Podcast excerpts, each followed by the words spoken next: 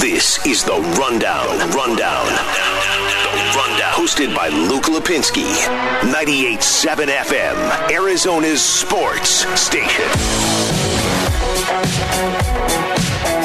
Live from the Auction Community Studios for the next 2 hours. Luke Lapinski here with you. Cody Fincher, Bear behind the glass. It is Veterans Day, so first of all, thanks to everybody out there for their service. Cody, how you doing? I'm doing well. Ooh, well. Is that better than you were doing yesterday or the same? I don't know. You ever had one of those shows? Because I'll just tell you right now, I'm having one right now, where I feel like I've been preparing at high speed for the last, 5.5 hours. I think we've got 9 hours worth of stuff to talk about in the next 2 hours, and I'm still scrambling. I feel like I've been preparing for the last exam to graduate college, and so I wanted all the information. That's the worst. I hate though. Yeah. I hate that feeling.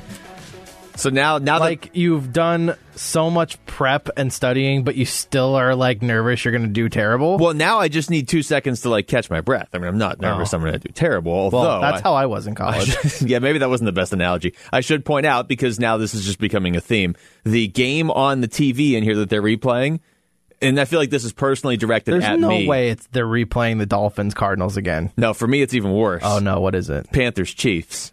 So towards the end of this game, I'm going to watch Christian McCaffrey get hurt and presumably be out for I don't know how long, but at least this week and bye week, yeah, whatever. Anybody out there who drafted Christian McCaffrey #1 overall in your fantasy league knows exactly how I'm feeling right now. Let us begin by throwing out the Twitter handle. You can tweet into the show at Rundown987. You can tweet at me at Luke Lapinski. You can tweet at Bear987. We are going to talk to Kellen Olson next segment. Get his thoughts on the potential Chris Paul deal. But also, the NBA draft is a week from tonight, so we're going to talk about that with Kellen Olson as well. Brian Windhorst was on with Bickley and Murata. We're going to replay you part of that interview later on in the show. We are also, Cody and I, are going to go through, we're going to do a top five and bottom five in the second hour of the show. And this is where I'd like some input from listeners. The five best and worst draft picks in Phoenix Suns history, because the draft is coming up next week.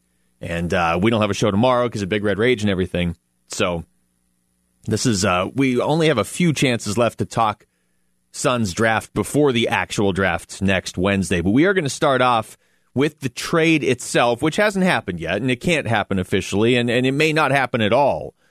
But it sort of broke during our show last night. Brian Windhorst tweeting out that the Suns have had talks with Oklahoma City about acquiring Chris Paul. And now we've had 24 hours to kind of gauge everybody's interest and kind of think for yourself how you specifically feel about this potential trade. I think if the Suns make this trade, if they can pull this off, I think you're a playoff team. And I think you're a playoff team that could potentially win a series.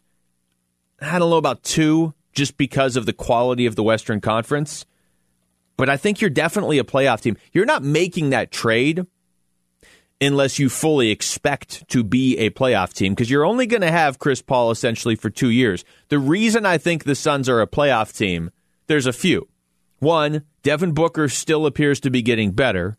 Two, I'm going to go ahead and assume DeAndre Ayton's not going to get himself suspended this year, so they will get more from him, and he looks better. And he looked better in year two than he did in year one. Three, Mikal Bridges is really, really emerging to me as that third piece, but not as a superstar, but as a guy that can do a little bit of everything that you need, especially in big game scenarios. That's why I think you have a guy like him. You're dangerous in a best-of-7 series against another, good team. Not if they're playing the Lakers or the Clippers, but you know what I mean. But the other thing to look at is Oklahoma City was essentially led by Chris Paul last year, and they finished 5th in the West. It's easy to get caught up and look and say, okay, well, the Suns aren't going to catch the Lakers or Clippers or Nuggets. Those teams aren't going to drop off. The Rockets, except put a pin in the Rockets for a second, because there is talk Russell Westbrook and James Harden both won out. If that were to actually happen, well, then they are not necessarily a team that's guaranteed to finish ahead of the Suns by any means. If those guys both left, then they should finish well behind the Suns. But a team like Oklahoma City, as good as the Western Conference was last year, still finished fifth. Actually tied with Houston record-wise for fourth. And it's not the exact same makeup as the Phoenix Suns, certainly. But Chris Paul was the leading player on the team in terms of points, 21.3 a game. He was right up there in rebounds, really only behind Steven Adams, which is crazy if you think about it. Chris Paul is a point guard. Led the way with 5.3 assists per game. Still a very impactful player, and at age 34, 35, and not in a, oh, good for him, he's still out there and he's trying his best and he's not hurting the team sort of way. No, he was one of the better players in the NBA last year. Now, there's no guarantee he's going to be that guy in 3 years, but if you trade for him, it's really only for this upcoming season and next season. So, yes, 100%. I fully expect if the Suns can make the trade that they would be a playoff team.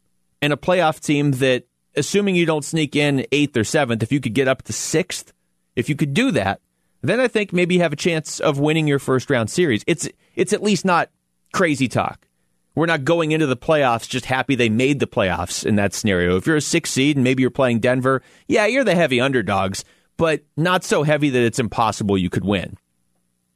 This is what's interesting to me, though, is if you go to ArizonaSports.com today, the poll question is, would you make the trade for Chris Paul? And obviously we don't know what all the pieces are, but it certainly seems like if there's a third team involved or not, you'd be giving up Ricky Rubio and Kelly Oubre.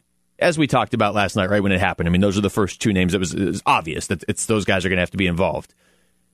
And I should point out that Gambo last show pointed out that based on the people he's talking to around the league, Oklahoma City maybe doesn't want Ricky Rubio and Kelly Oubre. So that's obviously a pretty big sticking point. But for the sake of conversation and going forward with this, and he didn't shoot down that the trade could happen. He was just putting out there that that's an obstacle that both sides would have to overcome. But let's say this trade could happen. The poll question on Arizona Sports today is, do you want this trade if you're the Suns? 53% say yes, 47% say no. That no seems pretty high to me. But if you then put that next to the Burns and Gambo poll question from this afternoon of what would the addition of Chris Paul do for this team this coming season, 89% of people voted for either they would barely make the playoffs or they would be a top-seeded playoff team, which I'm taking to mean like, top 4 or 5 in the West. Probably not going to be number 1 or 2 in the West. So if 89% of people think that making the trade would get the Suns into the playoffs and maybe even better, why do only 53% of people want the trade to happen? Doesn't that that doesn't add up to me at all? So certainly we'll get more into that. Like I said, we're going to talk to Kellen Olson next segment, and we're going to play a good chunk of the interview with Brian Windhorst from Bickley and Murata later on in the show as well, because Brian Windhorst was originally the guy who broke the report last night. But right now, let's get into the Rapid Reaction. The Rundown. Rapid Reaction. Reacting to today's top 3 trending sports stories. Well, the Arizona Cardinals making some moves today. Signing Jonathan Joseph to bolster the secondary.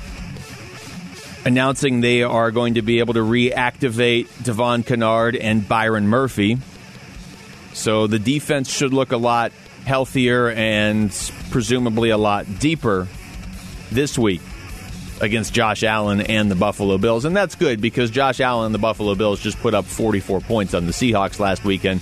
Josh Allen won AFC Offensive Player of the Week, although it really seems like any quarterback that is playing the Seahawks is going to win his conference's player of the week. Seattle's defense is miserable this year, and if the Seahawks don't make a deep run and or go to the Super Bowl or win the Super Bowl, it's almost certainly going to be pinned on the defense. But for the Cardinals, getting some key pieces back and the addition of Jonathan Joseph, let's see what he can do. Jonathan Joseph is not a guy that stopped playing football 2 years ago or something, and they're like, hey, come back, we think we can get you in shape. No, he was playing earlier this year. So ideally, he'll be able to step in right away and help the Cardinals as soon as this weekend. Over to college football, I don't know what's going to happen this weekend now because nobody knows what's going to happen, specifically with ASU and Cal. Cal, in case you've gotten the details of this story lost in the shuffle, and it's been easy to do. Cal has a bunch of players that are not necessarily eligible to play yet because of one COVID-19 positive test. One player on their team has it, and I'm all for being as safe as possible. But the rest of the guys that are currently set up, and the reason that they couldn't play last week, the rest of the guys that are unable to play, it's because of contact tracing. Now, again, I'm not saying this is the wrong thing to do, but we still don't know if that game is going to happen, and it really sounded like we were going to know by this morning. And this is where Gambo and I really agree. Last week when I walked in, he was like, you got to find a way. If Cal and Utah can't play, you've got to have, what was it last week? Washington and U of A. Have them play because they're fine. So have them play. But it was Friday, and the pushback was, okay, well, you can't get that together by Saturday. And apparently you can't play on a Sunday or a Monday in college football, even though it's in 2020. But since last Friday, I've been saying, you know full well that Cal is dealing with this. And Utah as well. It doesn't just magically go away in 7 days if you're telling everybody that these guys have to quarantine for 2 weeks. So if that's the case, why isn't there a contingency plan lined up for ASU to play somebody else?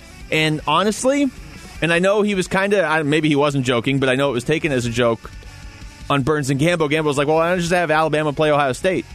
If those teams are both fine, but they can't play their games, and I know the pushback is, well, you know, it's different if you're going to prepare for one team than the other. Yeah, but isn't it better than not playing at all? So I'm not going to get down on the conference or, you know, the city of Berkeley or whoever's going to step in and prevent this game from being played for trying to be safe about it. But it doesn't make a whole lot of sense to me if we get to the point where ASU and another Pac-12 team are sitting out that are totally fine because you knew Cal probably wasn't going to be able to play this weekend last week. I was talking about this last week, so if I knew, everybody knew. So hopefully the game still happens. It's still possible, but I mean, I would assume based on the fact that we were supposed to know this morning and we still don't know that they are doing everything they can to make it happen. And like I said, I'll just reiterate. I don't want them to put student-athletes in an unsafe position. I'm not pushing for that at all. I'm just pushing for make a decision and go with it. And you should not have teams that are fully healthy sitting around when your league is only going to be able to play 6 or 7 games anyway. There's got to be contingency plans, and it just doesn't feel like there are right now in college football. And I know a lot of it is because there's not really one overriding governing body. The NFL has dealt with issues, but they have the commissioner's office, they have the league office to deal with stuff. NHL, NBA, Major League Baseball. The difference with college football and college basketball too, I guess. I mean, we're going to see this as well. There's just not really one overriding body that sits there and makes one unified decision. And also, we'll get to this later on in the show. Kyler Murray did talk today, so we will get his response to all of the pushback based on him being silent for 20 seconds when answering a question, I guess answering a couple questions, after the loss to Miami on Sunday. All that's coming up, but when we come back, talk to Kellen Olson, our own Phoenix Suns guru here at Arizona Sports, get his thoughts on a potential Chris Paul deal, but also what are the Suns going to do in the draft 1 week from tonight? That's next. It's The Rundown with Luke Lapinski on 98.7 FM, Arizona Sports Station. 98.7 FM, Arizona's sports station and the home of the Suns. Home of the Suns. We're checking in with Suns nerd Kellen Olson on The Rundown.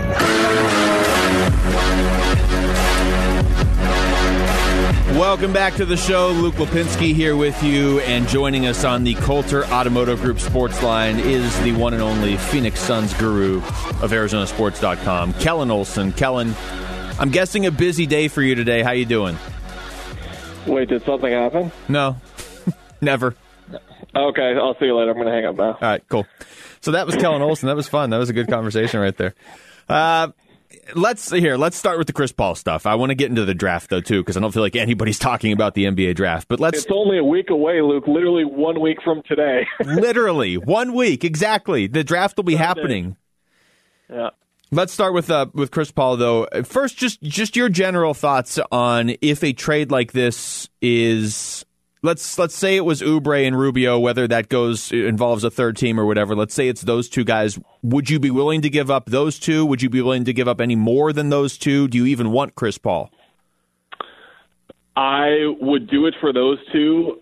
I would do it to trade down from 10 to 25 in the draft. OKC owns number 25. I would start to hesitate if number 10 was involved. I just put out a poll on Twitter to see if Suns fans would do just number 10 and Oubre and Rubio for CP3. And it seems like the 10th overall pick is kind of where people draw the line in the sand and say that's too much.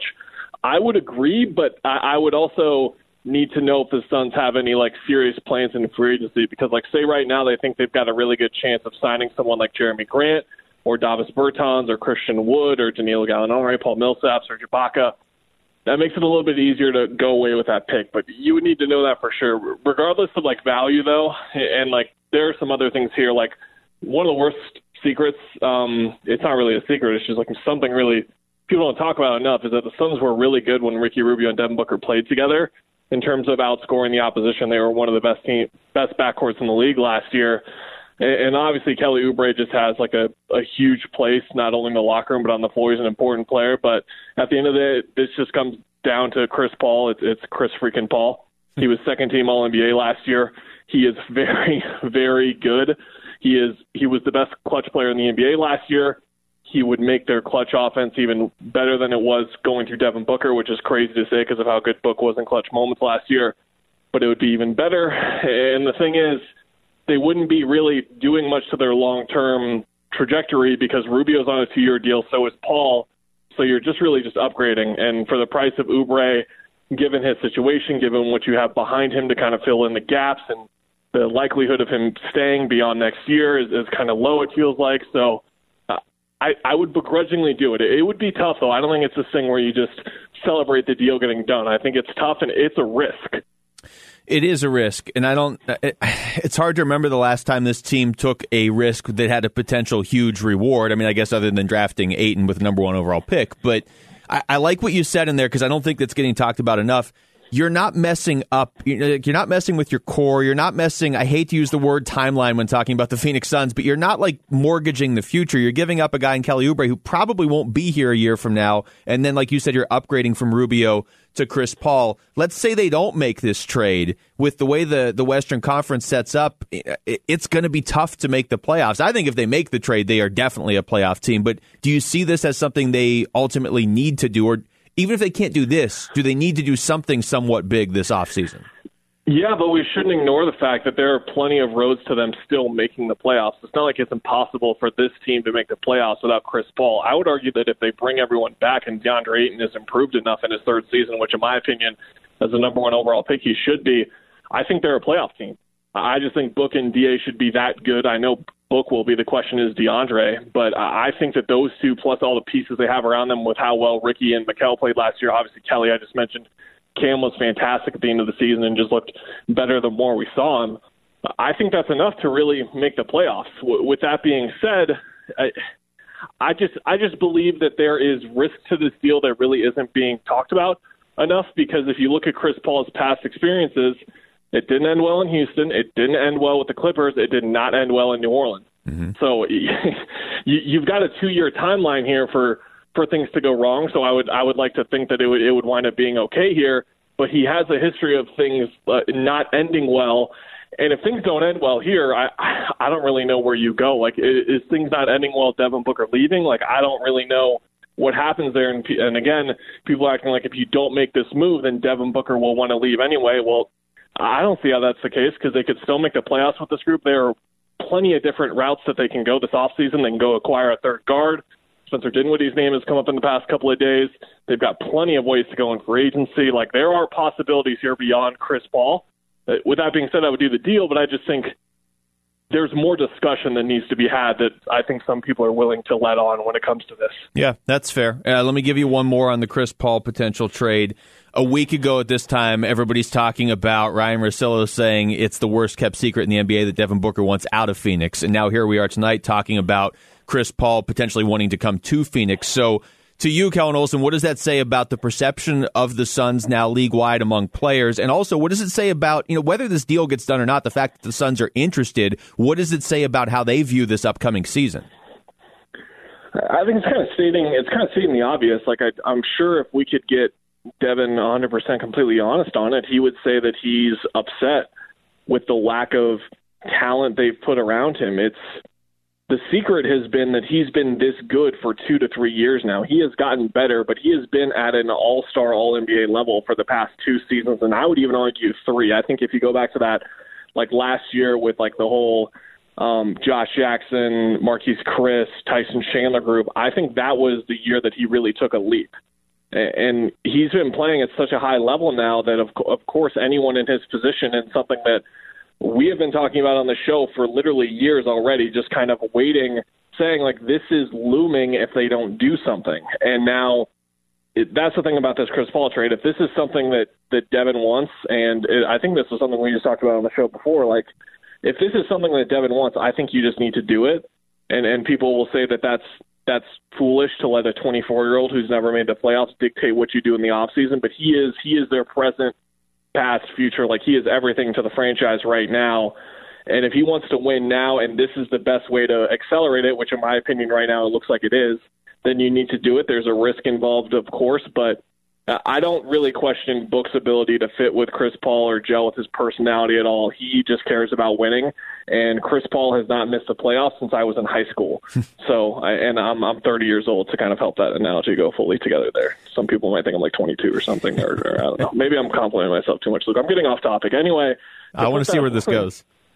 I'm very embarrassed now with where it went.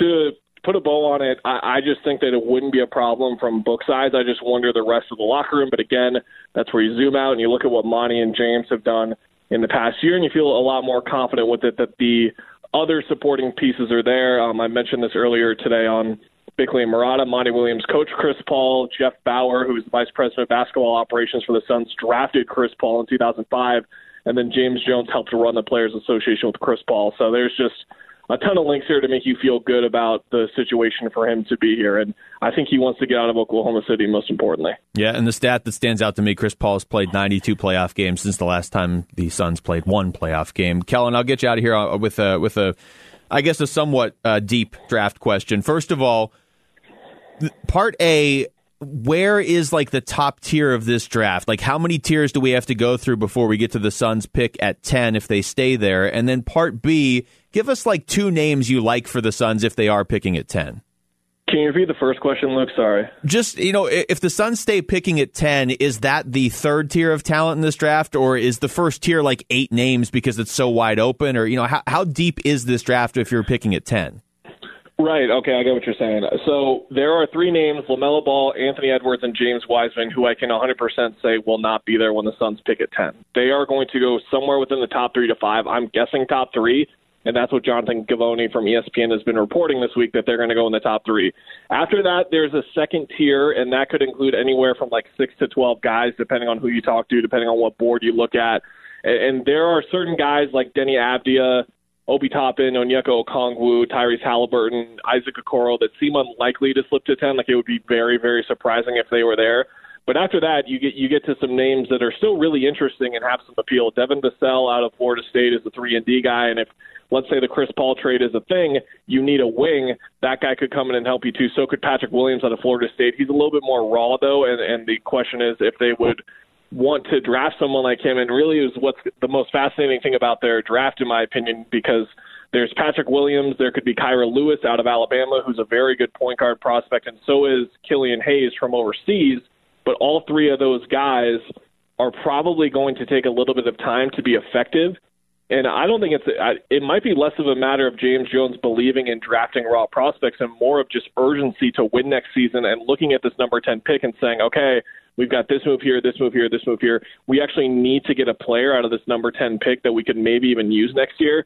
So that's where you start to look at Sadiq Bey out of Villanova, who's a wing. Desmond Bain out of TCU is a guy that I really like. And for me, if I had to pick out of all those guys who are more like ready to go right now, I think he's the best pick. He's one of the best shooters in the draft, a really smart player. Just seems like a James Jones type of player through and through. But as you can tell by me rattling off 15 names, this draft is going to be weird and unpredictable, and there's a lot of different things that are going to happen that we just didn't see coming despite all the scenarios that are possible.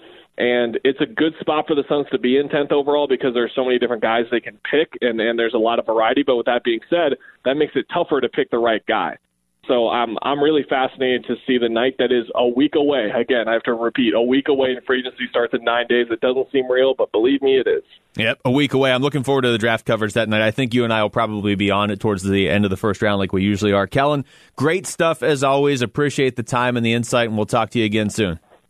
Yep, see ya. All right, thanks a lot. That's Kellen Olson joining us on the Coulter Automotive Group Sports Line, Coulter Cadillac Tempe. Experience the difference. Visit CoulterCadillacTempe.com. You can read Kellen's stuff on ArizonaSports.com, and if you just joined us like right towards the end of the interview, you can certainly check it out here in a couple hours up on ArizonaSports.com. When we come back, we'll play that Kyler Murray audio from today. He explained, at least to a certain extent, why his press conference after the Dolphins game on Sunday was so strange. That's next. It's The Rundown with Luke Lapinski on 98.7 FM, Arizona Sports Station. The Rundown, 98.7 FM, Arizona's Sports Station.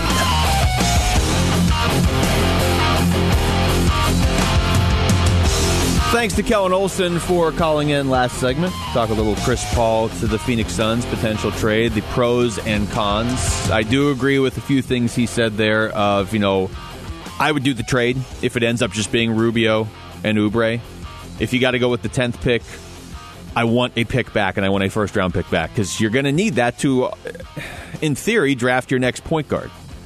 But I also... and we'll get more into this again later on, but I also very much agree with the, if you're going to do this trade or a trade like this, you run it by Devin Booker. I know the old school types will look at that and say, hey, he's not the GM, he's a player.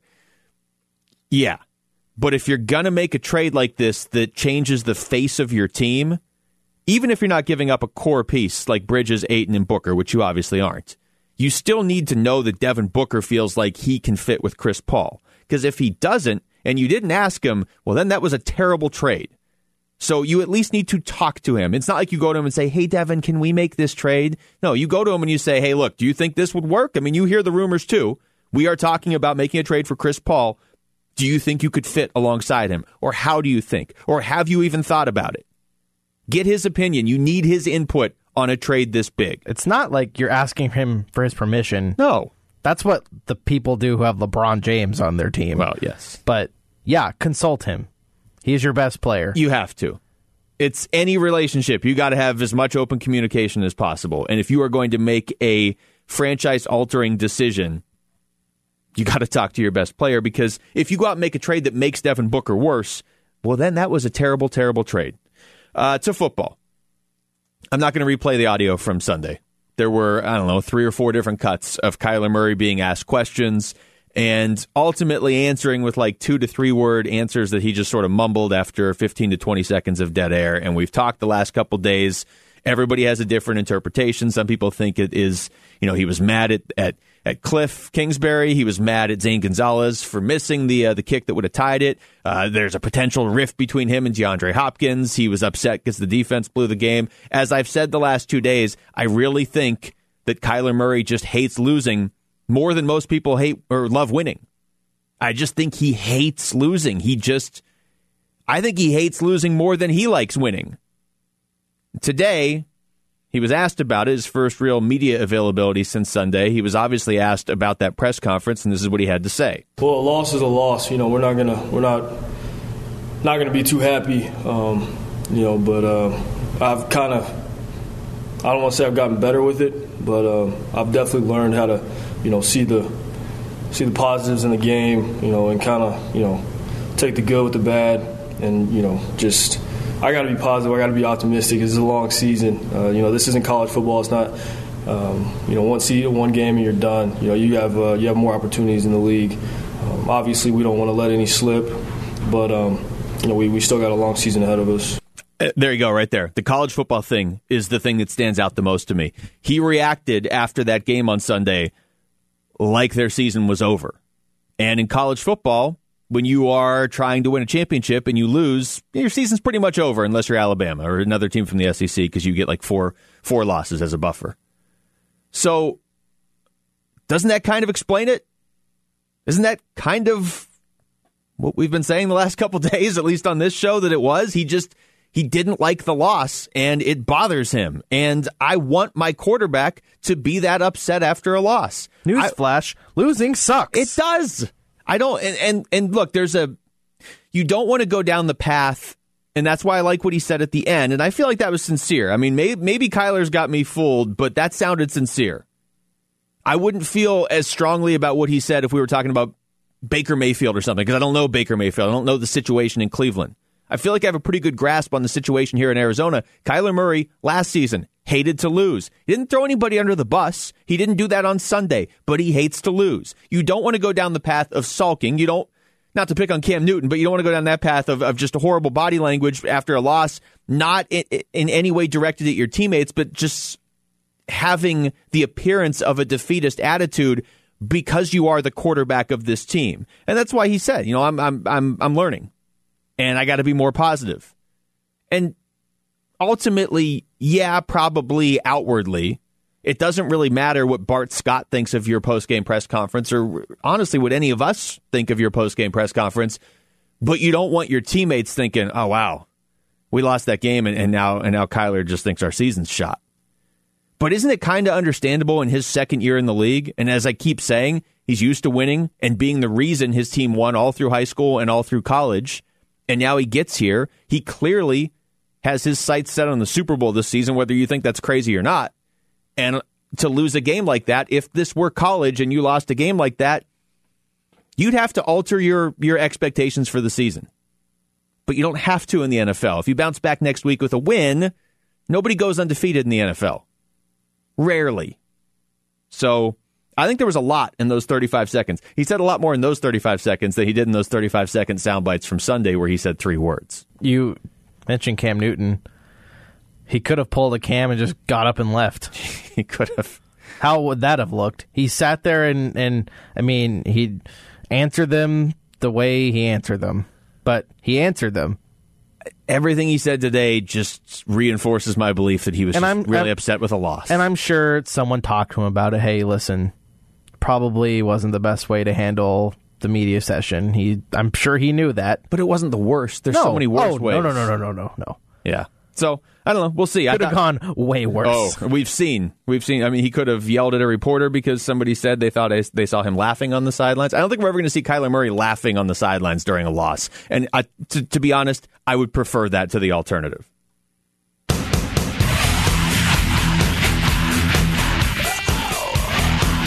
All right, real quick, we were looking at NFL.com last night, going through some of the different predictions for awards at the midseason mark. We did get some tweets into the show saying, hey, Derek Carr's not having a bad year. You don't need to trash him. I don't feel like we were trashing Derek Carr. Derek Carr is having a very good year. I feel like he's living up to his potential this year. But he's not getting my MVP vote when Patrick Mahomes is in the league and Russell Wilson's having the year he's having. And honestly, Kyler Murray, Aaron Rodgers, I feel like are having better years than Derek Carr. But yes, Derek Carr is certainly having a good year. They also today did same 28 panelists on NFL.com predicting who's going to make the playoffs and how they're going to make it. Like, are they going to win the division? Are they going to be a wild card? And I won't go through all the teams. We'll just, since we're sort of short on time right now, we'll just look at the Cardinals. Of the 28 panelists, none of them have the Cardinals winning the division, which is interesting because they are a game back of first, and they've already beaten the team in first. And I do believe that if they had just held on to that lead against Miami on Sunday, I don't know, 7 or 8 of these 28 people would have had them winning the division. So it's I saw alarming. One of the panelists had the Rams winning it. Yeah. Over the Cardinals? I mean, they haven't played each other yet, so we don't know how they match up. But I don't so much have a problem with that because they are even in the standings. It's just more the nobody now believes the Cardinals can win the division because they lost to Miami. Who has Derek Carr making the playoffs instead of Kyler Murray? That's what I want to know. It looks like David Carr has it. David Carr. Let me see if David Carr has the Oakland or the Las Vegas Raiders. Las Vegas Raiders still sounds weird. It does. I don't like it. I can't. That team has moved. I can't so get many on times. Board with that. Their stadium's really cool though. Oh, actually, Carr has them. David Carr has the Raiders finishing 7th, the last playoff team in the AFC. Oh. So not going overboard there. So it won't be an awkward Thanksgiving in the Carr household? No. He was smart enough to put his brother's team in the playoffs, but not get so crazy to say they're going to overtake the Chiefs in that division. Nobody has the Cardinals winning the division. Nobody has the Cardinals as the number one wild card, which, remember, is very important to get because that means you're playing Philadelphia or whatever trash comes out of the NFC East. 13 of them have the Cardinals getting the 6th seed in the NFC. 12 more have them getting the 7th. 3 have them missing the playoffs entirely. There's obviously a path where the Cardinals could miss the playoffs. I feel pretty strongly they're making the playoffs. And absolutely, if we get into one of those scenarios where the NFL has to expand the playoff field to 16 instead of 14 teams this year, which I really hope doesn't happen for a lot of reasons. But if there's 8 teams making it from the NFC, then yeah, the Cardinals are... I think they're making it with 7. I mean, not really any problem here with these projections. It's, I guess, good to see that the Cardinals have taken on enough national positive attention that people do believe in them as a playoff team. I still think the division's within striking distance, but every time I look at any sort of postseason projections, it stands out to me every single time, just that stark reminder of you need to get the 5th seed if you're not going to win the division. If you don't win the NFC West, if you don't catch Seattle, you need to be the number one wild card. I think that is absolutely a goal that, I mean, every team in the NFC should have, but the Cardinals specifically. This is not your typical year where it's like, well, you know, if you're not going to get a first round bye, just make the playoffs and see what happens. Like, you got to get that 5th seed because you're playing Philadelphia, or you're playing the Giants, or you're facing Garrett Gilbert in the playoffs. Or, I mean, it's almost like a bye. You're almost better off being the 5th seed than the 2nd seed, really. Because remember, only the 1st seed gets a first round bye this year. So if you're the 2nd seed, you're playing the 7th team in the NFC. That's going to be, right now, that'd be the Rams? I mean, I'd much rather play Philadelphia, obviously, even if I have to go to Philadelphia. All right, we come back. We're going to hear from Brian Windhorst. He was on with Bickley and Murata this afternoon. He's the guy last night that said... There's some traction to this Chris Paul to Phoenix story. We'll hear from him next. It's The Rundown with Luke Lapinski on 98.7 FM, Arizona's sports station. 98.7 FM, Arizona's sports station. The Rundown Reload. Rundown Reload. Hour number 2 of the show, live from the Auction Community Studios. Luke Lapinski here with you. Cody Fincher behind the glass. We'll start the reload, of course, with talk of Chris Paul potentially coming to the Phoenix Suns. I will say this right now. I don't want to agree to this deal, and then Oklahoma City sends us Carlton from the Fresh Prince dressed up like Chris Paul from the State Farm commercials. Cliff Paul? Yes. I don't want Cliff Paul. I want Chris Paul. We had Kellen Olson on in the first hour of the show, and he brought up a couple things that I wanted to jump deeper into right now. The biggest one is, if you're going to make a deal like this, if you are seriously considering this deal, which it sounds like the Suns are at least considering it, you have to run it by Devin Booker. You have to. He doesn't necessarily have the final say, but you need all the information available to you if you're going to make this trade, or any trade like this. It's not just the Chris Paul one. If you're going to make a trade this big, you need all the information available to you, and one of the most important pieces of information, maybe the most important, is how is Devin Booker going to fit with Chris Paul? Just watching the two of them, I think most of us look and say, oh yeah, Devin Booker would fit with him. Chris Paul might make Devin Booker better. He should. How do you think Chris Paul is going to impact DeAndre Ayton? Because we just played back part of the Brian Windhorst interview from this afternoon with Bickley and Murata. Chris Paul is a no-nonsense guy.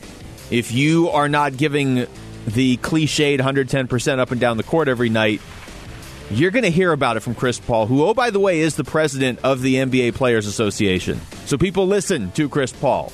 It's not going to be a problem for Devin Booker. It's not going to be a problem for Mikal Bridges. Might be a problem with DeAndre Ayton. Or maybe it's exactly what DeAndre Ayton needs. But these are the questions you got to ask yourself. And also, you got to ask Devin Booker if you are running the Phoenix Suns. James Jones needs to ask Devin Booker for his input on this. You got to have that information. But yeah, if you're looking for a leader to come in here and a guy that has played in 92 playoff games since the last time the Suns have played in one. And he wasn't just like Chris Paul wasn't on the bench for those games. A lot of those games, he was the best player on his team. If you're looking for a leader, now the guy who's leading the NBA Players Association during everything that has happened this year, and the players seem pretty happy with him, yeah, that's a pretty good leader to bring in.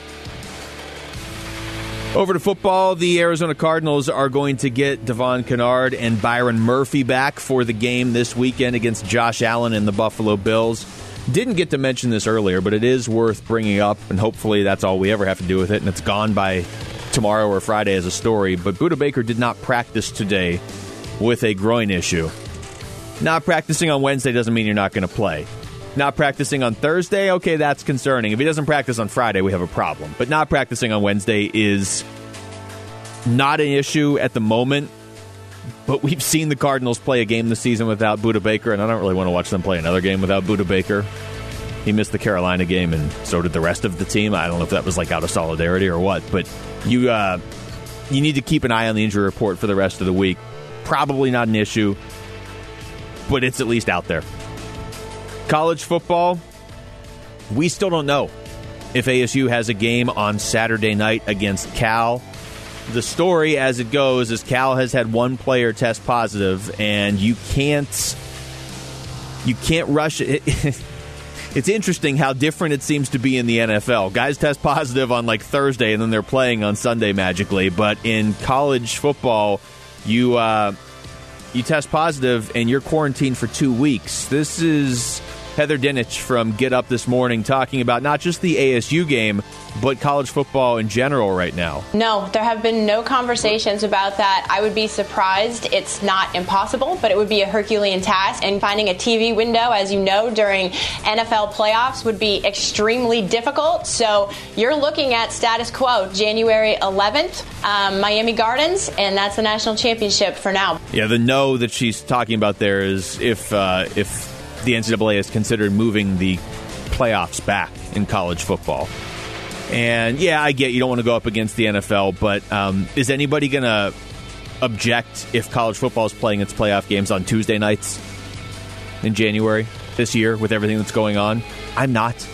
I wouldn't mind watching some playoff college football on Tuesday nights if it means we actually get the right teams in the playoff, because it's not just ASU and Cal and Utah and U of A last week, and the Washington Huskies haven't played a game yet because they were scheduled to play Cal in week one. The SEC has... I have lost track of how many games the SEC is not playing this weekend. I believe it's 4. Yeah, the SEC has 4 games already either canceled or postponed this weekend. We're talking about Alabama. LSU doesn't really impact the national championship race this year, but they won the national championship last year. Georgia, Missouri postponed today. Ohio State, Maryland outside of the SEC. That was canceled today. It seems like kind of an important game this weekend. If there is a way to solve this by just pushing the playoff back 2 weeks, sort of like in the NFL where they're talking about we may have to expand the playoffs because we don't really have any other bye weeks for some of these teams.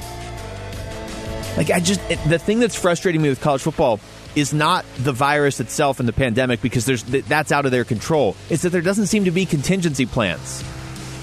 If the national championship is set for the first week of January, why can't we just move it to the third week of January if it means Ohio State gets to play enough games and Alabama has to play some of the tough games on their schedule, and Clemson has a chance to make up for the fact that they lost a game because Trevor Lawrence wasn't playing? I would rather see the right 4 teams in the national championship playoffs than just, we had to cram it in because we had to be done by January 15th. Like, why? Weren't you talking about playing an entire season in the spring? Which, by the way, is looking like a better idea now with everything that's going on. Back to the NFL, back to the Cardinals. Kyler Murray addressing the odd post-game comments he had after the loss on Sunday against the Dolphins. I don't even know that they were that odd, but just the way they were delivered. He was asked about that today. Well, a loss is a loss. You know, we're not gonna be too happy. I've kind of, I don't want to say I've gotten better with it, but I've definitely learned how to, you know, see the positives in the game, you know, and kind of, you know, take the good with the bad, and, you know, just, I got to be positive. I got to be optimistic. This is a long season. You know, this isn't college football. It's not, you know, one season, one game, and you're done. You know, you have more opportunities in the league. Obviously, we don't want to let any slip, but, you know, we still got a long season ahead of us. Honestly, what he just said right there is good enough for me with what happened on Sunday. If this becomes a pattern where after a game, Kyler Murray is, like, inconsolable because they lost. Well, yeah, okay, that's an issue. I don't think it reflects on him as a bad guy, as some people were sort of alluding to earlier this week. But you don't want your quarterback to have that negative body language. I don't think this was a distraction or a problem for the team this week. I know it's been a huge talking point, not just here, but nationally, obviously, with the Bart Scott stuff. And, you know, the NFL's 24/7 across the country when it's in season. So you're talking about a quarterback of a team that's in a playoff spot right now, and he was a number 1 overall pick last year. There's a lot of people that kind of want Kyler Murray to do something that they can criticize, it feels like. And then there's other people that are just looking and saying, yeah, that was a weird post-game press conference. We're going to talk about it because he's number 1 overall pick and a quarterback of a team that's in a playoff spot. But everything he just said right there makes a lot of sense to me. This isn't college football anymore. Well, yeah, he was just playing college football 2 years ago. And he was playing in a position where if his team lost, his team that had national championship aspirations every year, if they lost, well, those are pretty much out the window. You really can't lose more than one game in college football. And this is a guy that lost to Tua when he was in college. And I'm sure that loss is still with him. So considering how well Kyler played on Sunday, he certainly played well enough to win that game. He probably was a little down 15 minutes after it ended, and that's what we saw. And I do agree he needs to be a little more positive outwardly. He can feel however he wants, but because he's a quarterback specifically, if he is a defensive end or he's, you know, the right tackle or something, not that those positions aren't important, but they're not going to be thrown in front of the podium every week, and they're not going to be the guys expected to lead the offense or the team in general. But because of his stature and his place on the team and his position and the role he's being asked to play, and he's the face of the franchise, like I said, I don't have a problem with what happened on Sunday, but if it is a recurring thing, if every time they lose, his teammates start to expect him to be just miserable, that can wear on you. But I don't think that's an issue. I really don't. And I like that he said, yeah, I'm trying to get better at this. I'm not going to like losing, but I am going to try and remember I'm a starting quarterback in the NFL, and my mood affects a lot of my team. I just don't think there's a problem here. I really don't. I didn't think there was a problem on Sunday night. I thought it was a little weird and awkward when we played the audio on Sunday night. But I just don't think there's an issue with Kyler Murray. I really don't. I wish he wouldn't have fumbled on the first drive. That was an issue. But everything after that, he was great in the game, and his post-game stuff, you know, that wasn't... You could certainly handle your post-game press conferences better. He can go talk to Larry Fitzgerald if he wants some pointers. But you could certainly handle that post-game press conference a lot worse, too. He didn't throw anybody under the bus. And he showed that he has a filter that a lot of players in the NFL, young or old, don't always have. All right, when we come back, top 5 and bottom 5. The 5 best and worst draft picks in Phoenix Suns history. We're a week away from the NBA draft. Seriously. I can't remember an NBA draft sneaking up on people the way this one is, and obviously it's not supposed to normally be in November, but still, doesn't feel like anybody's talking about it. It is a week away. So we'll do the top 5 and bottom 5 picks by the Phoenix Suns all time. Next, it's The Rundown with Luke Lapinski on 98.7 FM, Arizona Sports Station. The Rundown, 98.7 FM, Arizona's sports station.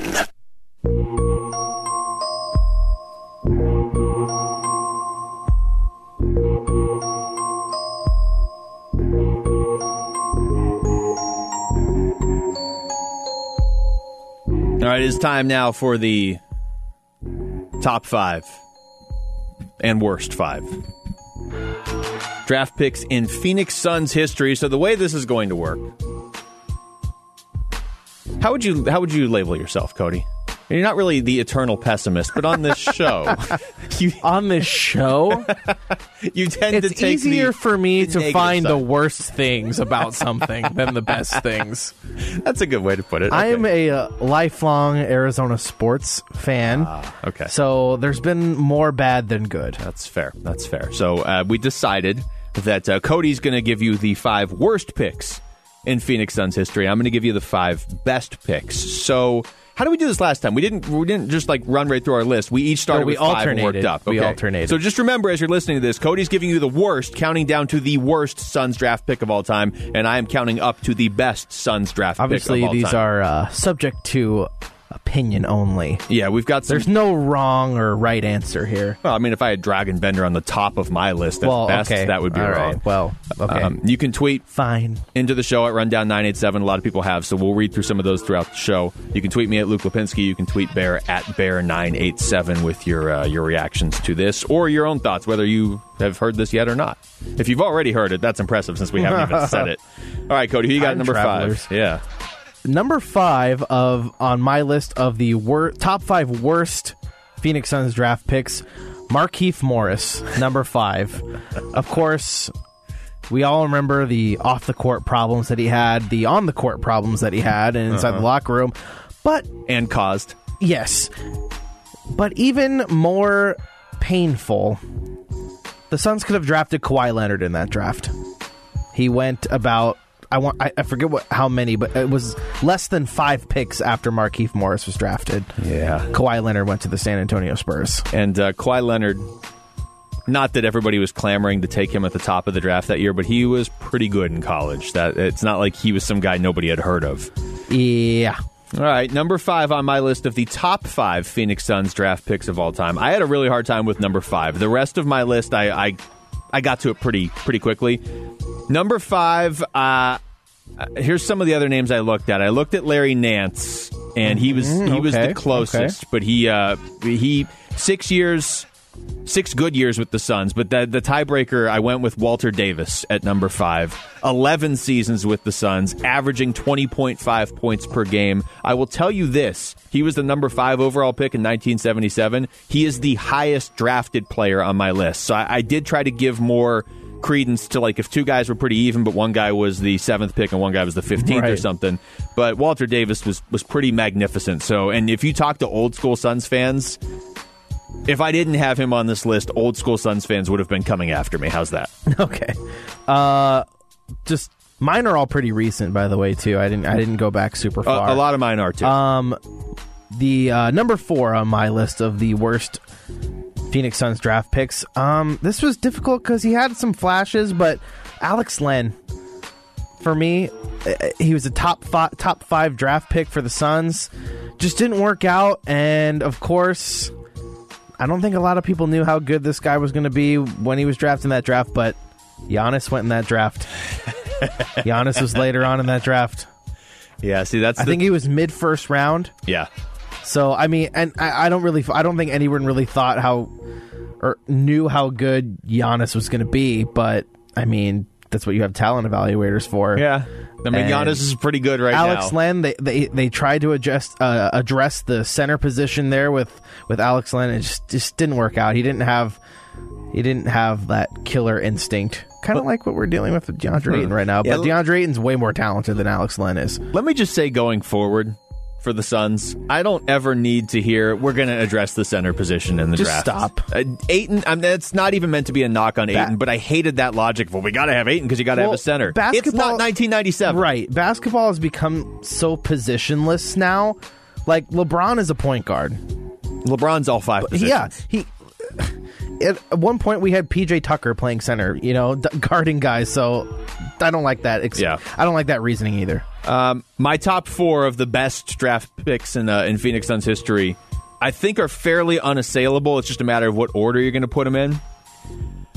I'm going to go with Amari at number 9 in 2002, the number 9 overall pick in 2002 as my number 4th pick. And stat. Yeah, he was a beast. Loved Amari. He was absolutely a beast. I mean, they probably, in retrospect, should have given him that extension. Yeah. He was really good for the Knicks that next year and the year after, but he was the last good player for the Knicks. The Knicks tried to get Carmelo. They got Carmelo, and it ruined everything. We were talking out in the newsroom before of, like, what are you going to do with the Raptors this season? Are you going to move? You may have to move them to the U.S. to be able to play because of the U.S.-Canadian border. And we were like, well, you know, what NBA cities can you put them in, or just major put cities? Put them in Madison Square Garden. No one cares. Yeah, well, and then move the Knicks. Make the Knicks play somewhere else. Make them play Timbuktu Knicks. Make them play in Canada. Yeah. Okay, the number 3 player on my list of worst Phoenix Suns draft picks. This is a draft I was really excited about, and I was excited when they got this guy, Josh Jackson. I was really excited about him. Of course, I feel like everyone really wanted Lonzo Ball, but he was always going to go to the Lakers.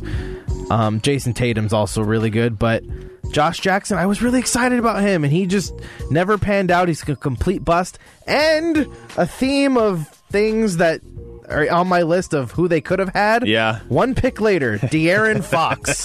The point guard that they were looking for forever was right there.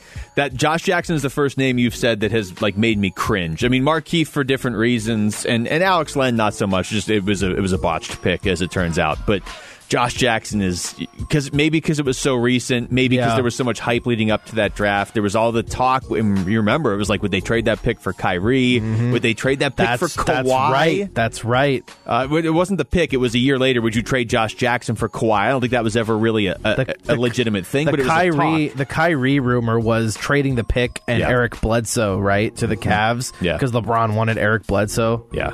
Yeah, we don't need to talk about that anymore. All right. Your list, at least, you have that extra thing if you can look and see, like, oh, here's who they could have drafted. Yeah. But I'm going to go more positive. Okay, good. I do think other Suns fans may have my number 3 guy higher on the list, but Sean Marion, the Matrix, number 9 pick in 1999. They should just stick with the number 9 overall pick.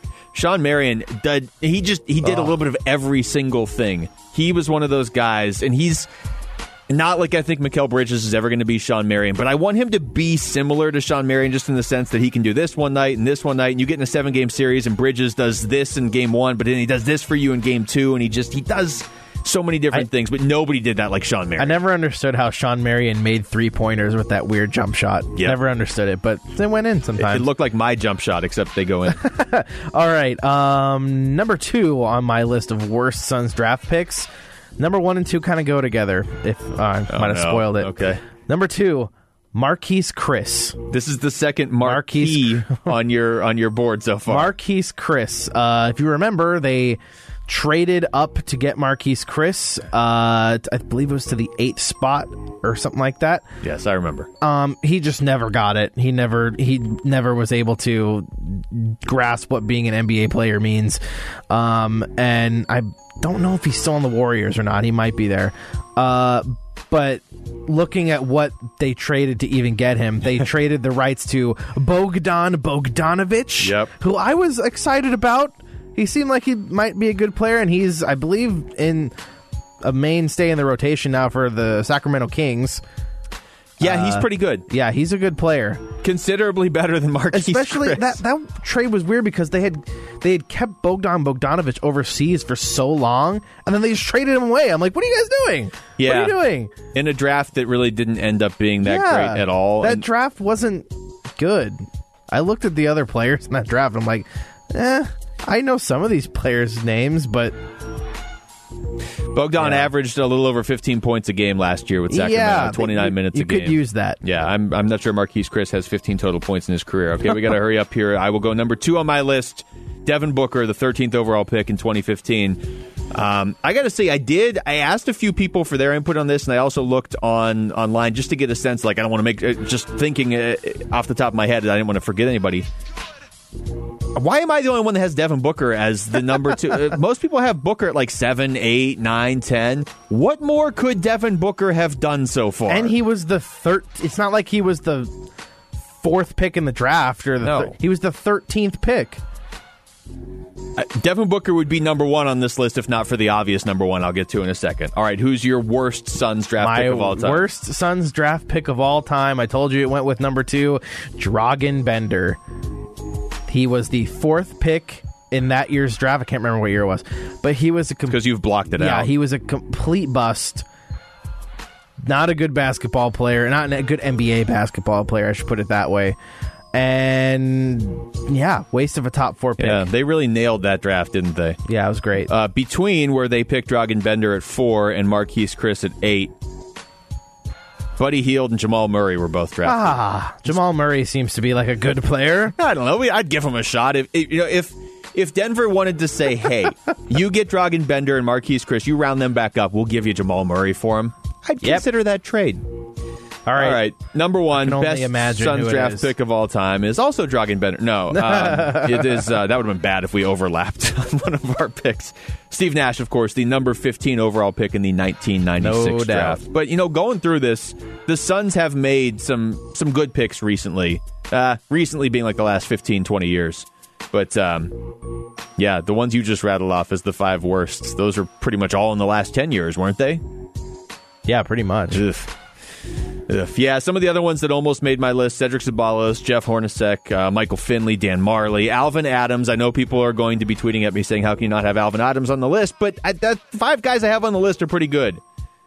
The two other guys on my list that I was considering were Kendall Marshall and Earl Clark. Remember Earl Clark? Yeah. Remember when everyone said Kendall Marshall was supposed to be the next Steve Nash? Yeah. I just want to be clear that my laughter is not like me enjoying this. It is such pain at the mention of Earl Clark's name that it's the only way I can cope with it is by laughing. Earl Clark, I believe, did he go to Louisville? I remember Louisville. And whatever happened to him? He just, I don't know. I don't know what happened to Earl Clark. He disappeared. Coming up next, we talk to Earl Clark. No, you know what? Oh. They traded him, I believe, to the Magic. Wasn't he part of the Gortat Vince Carter? I can't remember. Yeah, we can. That sounds like something you're going to look up during the break. I believe he was traded to the Magic. All right. I'm going to have to recover from that Earl Clark reference. When we come back, we'll get back into the potential Chris Paul deal that the Phoenix Suns could be involved in. That's next. It's The Rundown with Luke Lapinski on 98.7 FM, Arizona Sports Station. It's The Rundown with Luke Lapinski, 98.7 FM, Arizona's Sports Station.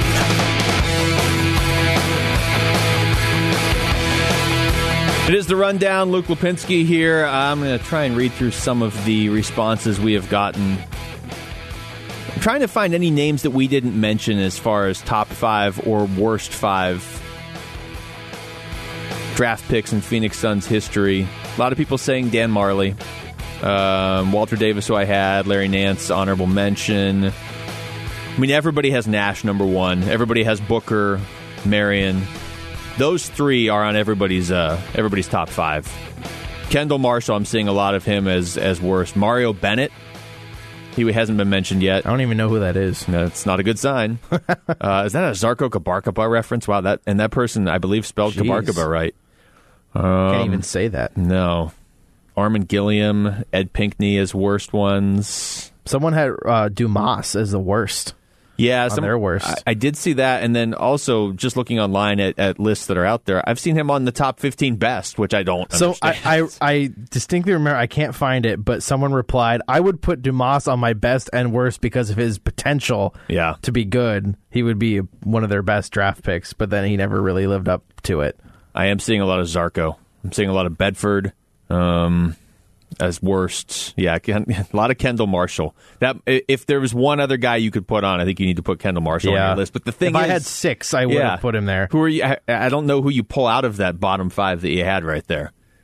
But yeah, as far as best, it's pretty clearly Nash, Booker, Marion in some order, and then you kind of get into that debate of Amari, who I think is definitely on there. A lot of people like Dan Marley, who was the 14th overall pick in 1988. Didn't like him at the time. No, that's true. Got booed. And if you just look at his career stats, like they're good, but they don't match up with some of these other guys. But then you think about what he did for them in the playoffs and what he meant. Goran Dragic has been mentioned to me. Because of the NBA's stupid draft rules, He was technically drafted by San Antonio, which I hate. I hate how they do that. Yeah, I was looking at, you know, up their draft picks from the past on basketballreference.com, and I'm like, they don't have Jarrett Culver in 2019. I'm like, they definitely drafted Cam Johnson, but then I remembered how that's probably the worst thing the NBA does. It really is. I mean, they do so many things right. Better. The other sports just do it the way common sense would dictate you do it. Hey, we just traded the 5th pick to you for the 8th pick. Okay, so who you're taking at 5 is on your team. Like, he doesn't have to go wear my hat, even though he's never going to play for me. Luka Doncic, there's a picture of him wearing an Atlanta Hawks hat right now. Just a rubber somewhere. Yeah. And Trae Young wearing Dallas Mavericks gear. Stupid.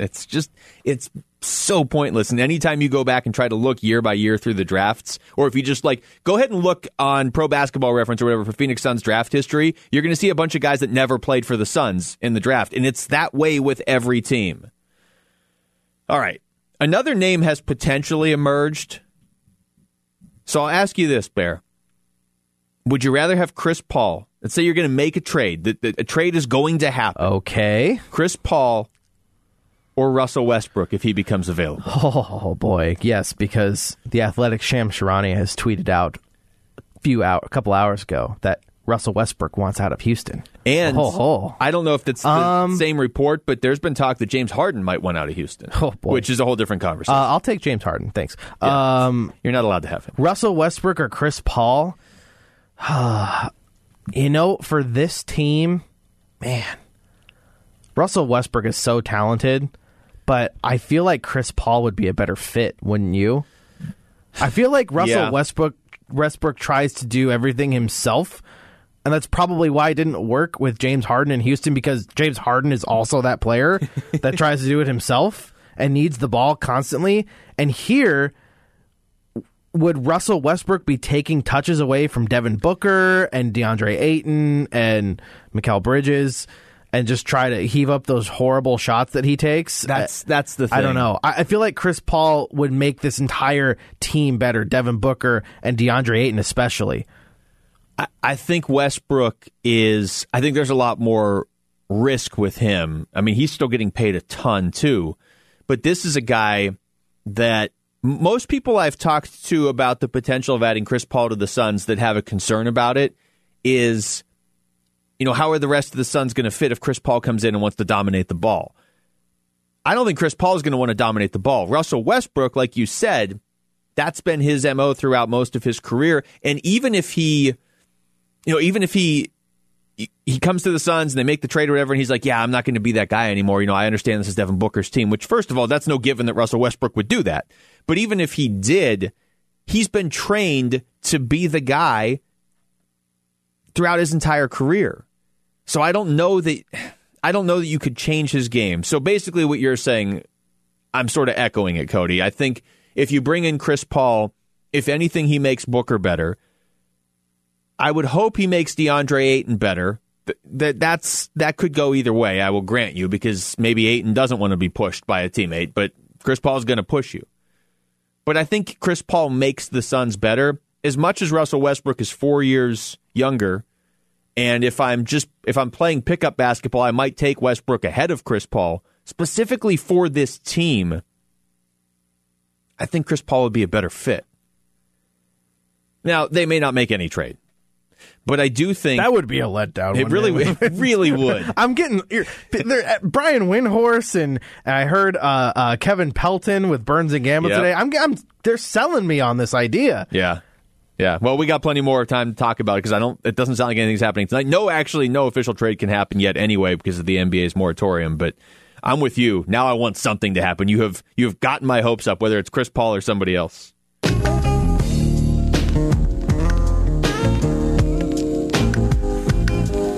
All right, so what are we going to do about college football? This music is soothing enough to maybe curb my anger a little bit, but not really.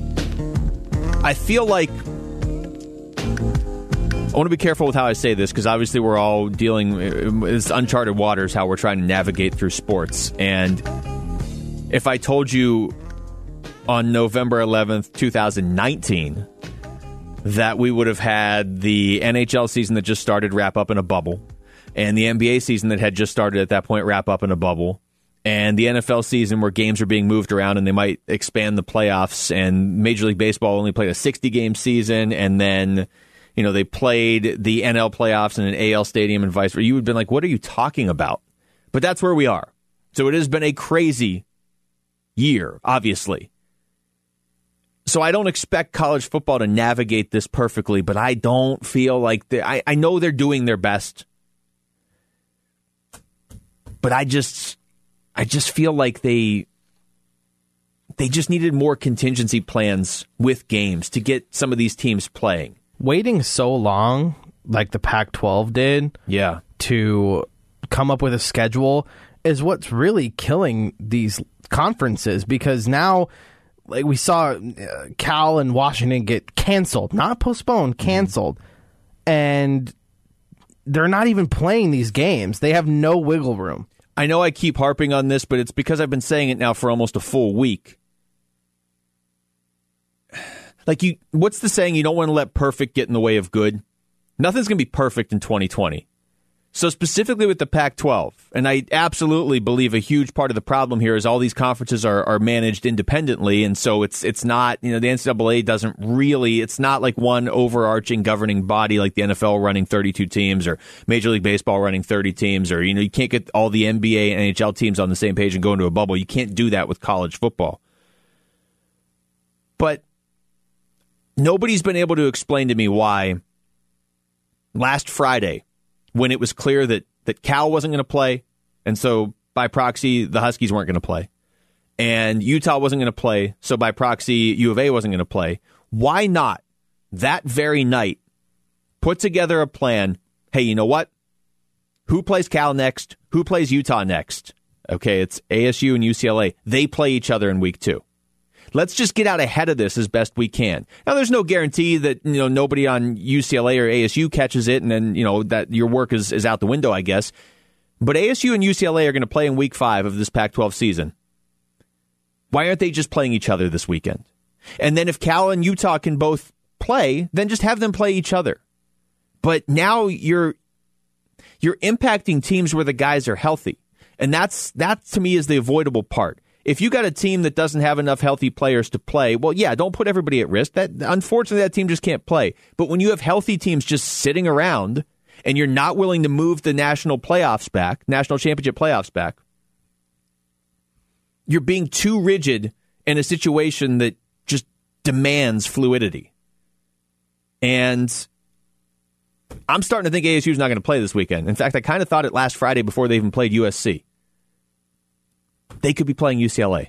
And it's not just because it's ASU. I understand that there's examples of this going on all around the nation. I mean, the SEC has four games not being scheduled or not being played this weekend, so 8 teams aren't playing, and not all 8 of them have COVID issues. And on the other hand, too, with the players, when you see how it's being handled, how do you still expect them to go out there whenever they actually do get to play a game and play at 100%? I can't imagine preparing for a game that you think I would have a hard time playing. Feeling like the season even is real. Yeah. You know? And some of these guys have NFL aspirations. I understand. I'd opt out. Why they didn't want to do the season in the spring, because then you lose your really top-end players like Trevor Lawrence and Justin Fields, probably, because they're getting ready for the draft. I get that.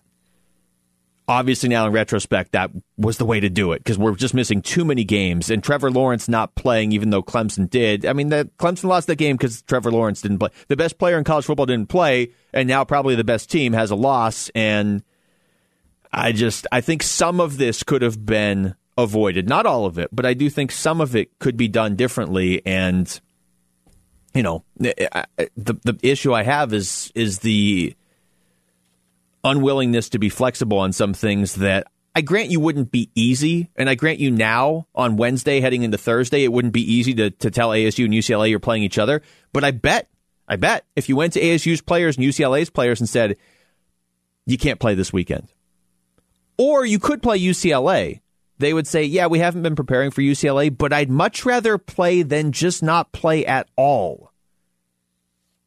Especially when you could have told them last Friday and they could have prepared for each other. And then week 5, when they're supposed to play each other, alter the schedule. You're not dealing with every college team. You're just dealing within the Pac-12 in this case. And I'm sure there's similar situations in the SEC and some of these other conferences. All right, we'll come back. We'll wrap up the show with a little fantasy football talk next. It'll be Rising and Falling. It's The Rundown with Luke Lapinski on 98.7 FM, Arizona Sports Station. It's The Rundown. 98.7 FM, Arizona's sports station. Final segment of the show. We like to work some fantasy football in at the 7:45 mark, and it's Wednesday. We'll give you a little rising and falling. A quarterback, running back, and receiver trending up, and a quarterback, running back, and receiver trending down. Bear, I'll let you go first this time. Okay. My rising quarterback is Matt Ryan of the Atlanta Falcons, who I believe I had on my falling list at one point a few weeks ago. But over his past three games, he has at least 280 passing yards or more in that span. He is also in that last three-game span had 4 touchdown passes, and he's somehow the 7th-ranked quarterback in fantasy football. That is crazy. Yeah, it's weird. Hopefully he gets Calvin Ridley back soon because he's been hurt. But you don't have to tell me. It's weird that Matt Ryan is so high, but like Julio Jones isn't in the top 10 of wide receivers. It's kind of strange. Calvin Ridley has a lot to do with that. He does. He absolutely does.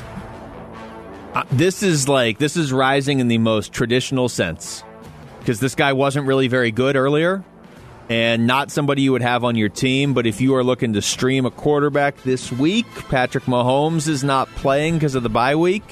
Oh. You know where I'm going with this? Drew Lock. 53 fantasy points in his last 2 games. Wow. Now, in full disclosure, the league where I have Patrick Mahomes, I did not pick up Drew Lock. I'm just riding Jared Goff because he's playing Seattle, and Seattle they don't put players on the field for defense. But Drew Lock in his last 2 games, 561 passing yards and 5 touchdowns, 2 interceptions. Right. I mean, still Drew Lock, but not bad. It is, as you said before the show, it's tougher to find quarterbacks that are rising at this point in the season because you kind of know who everybody is. It sure is. Who do you have falling? My falling quarterback is Matthew Stafford of the Detroit Lions. He's been okay in his last few games, but he's only scored 20-plus points one time in his last 4 games, and that was against the top-scoring fantasy defense, the Indianapolis Colts, where he had 336 yards and 3 touchdowns. There's a lot of garbage time in that game, if I remember right. Yeah, last week against the Vikings, though, just 8 points, 211 yards with 1 touchdown and 2 picks. Speaking of picks, he has 4 total turnovers in his last 3 games. So that's not great. Yeah, and they face a decent defense this week with the Washington football team. That's about all that they're doing, right, is their defense. That's true. I was debating between Nick Foles and the guy I'm actually going to pick because I don't think many people had Nick Foles on their team. Baker Mayfield, I understand, wasn't like a top 5 or 10 quarterback coming into the season. But in his last 3 games, now last week they had the bye week, but the week before he put up 7 fantasy points against Vegas. That's horrible for a quarterback. Week before he had a huge game against Cincinnati, but the week before that, 6.5 against Pittsburgh. You cannot have your quarterback putting up single-digit fantasy points ever. And 2 of his last 3 starts, he's gone under 8 points. He also doesn't have Odell Beckham Jr., and I don't really know who's going to step up. They thought maybe Rashard Higgins, maybe Jarvis Landry, but nobody really has yet. Like, Cleveland's just going to run and run and run because Nick Chubb's back now, too. Is he back this week, Nick Chubb? Yeah, Chubb is supposed to be back. So crap. Now you have Chubb and Hunt. I have Kareem Hunt in the league, so that's bad news for me. Moving on to running backs, my rising running back. I think you might have this guy in a league or two. Leonard Fournette of the Tampa Bay Buccaneers. Explain to me why I should feel good about having him. Well, he's had double-digit point totals in all of his last 3 games, he's outscoring Tampa's lead back Ronald Jones in that span, and he's been involved in the passing game with 14 catches in his last 3 games. Again, I mean, take this game with New Orleans out of it. He only had 1 carry for 0 yards, but he had 6 catches for 41 yards. So he seems to be a guy, too, if they're down, that he's going to be in instead of Ronald Jones because he seems to be better at catching passes out of the backfield. So I'm not saying he should be you're an every week starter or anything yet, but could be a guy worth keeping an eye on. Yeah, that's fair. And I'll go with running back. I'll go with Mike Davis, who nobody drafted him. A lot of people picked him up earlier this season.